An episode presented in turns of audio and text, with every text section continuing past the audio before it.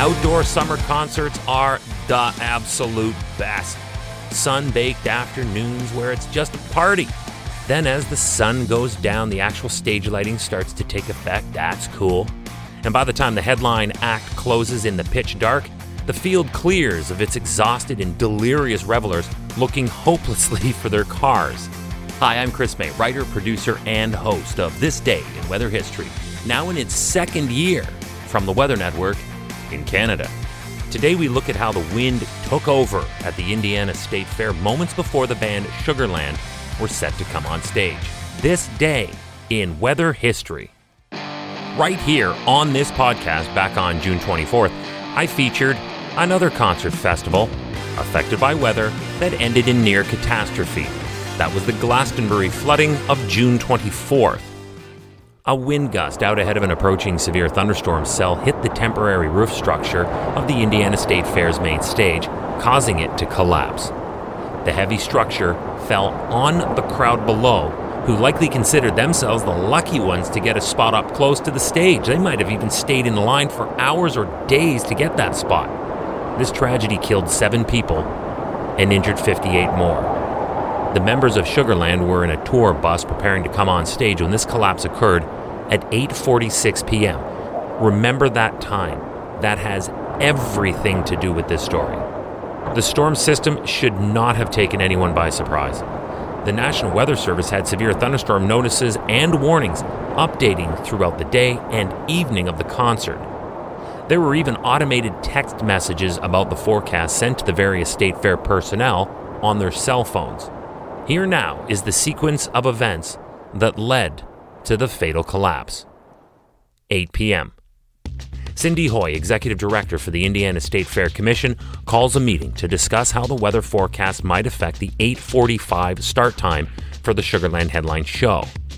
The storm was forecast to arrive at 9:15, 30 minutes after the concert start. Hoye wanted to delay the show until the weather had passed. A team official took that message to Sugarland's production team. The managers only knew about the rain. They did not know about the potential severity of the lightning, wind, and hail that were also expected. They decided to delay the start of the show just 5 minutes. That would have had it starting at 8:50 p.m. in order to allow the band time to warm up. The band's management team said they preferred to go on with the show and only stop it if the weather conditions worsened. Director Hoye accepted the decision, assuming the band had the final say. Her reasoning was that with the storm set to pour over at 9:15 p.m., if it got so bad that they had to stop, there would still have been time for them to at least perform some of the show. 8:30 p.m. Director Hoye was approached by State Police Captain Brad Weaver. He was concerned about the threat to public safety that the approaching weather would pose and recommended that the show be stopped before it even gets going and the fans are all therefore trapped on the grounds. Fearing this might be too late for an orderly exit, he also recommended they put together an evacuation plan for the crowd. Hoye directed her staff to make immediate preparations for an evacuation. 8:39 p.m. The National Weather Service issued a severe thunderstorm warning indicating that hail with a diameter of 25 millimeters or 1 inch was going to be accompanied by winds over 60 miles per hour, which is close to 100 kilometers per hour.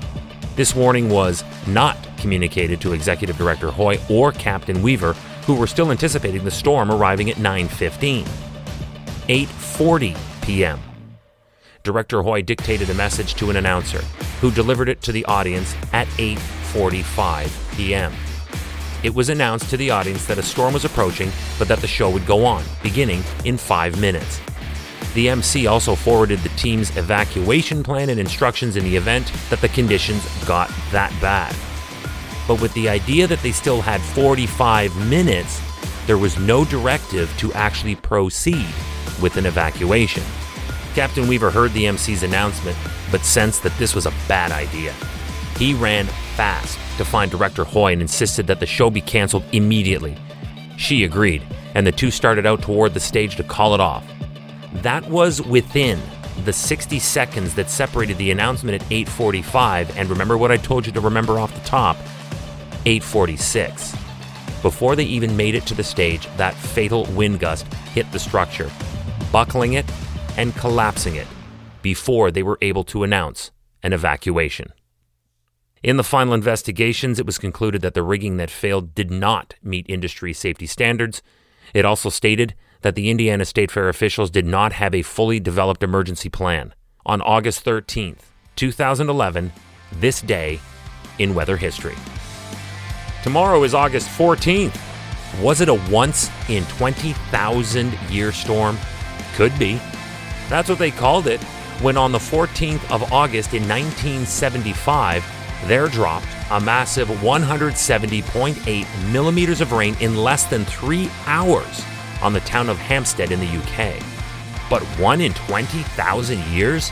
Let's decide that together when we look back on what happened this day in weather history with me, your host, Chris May.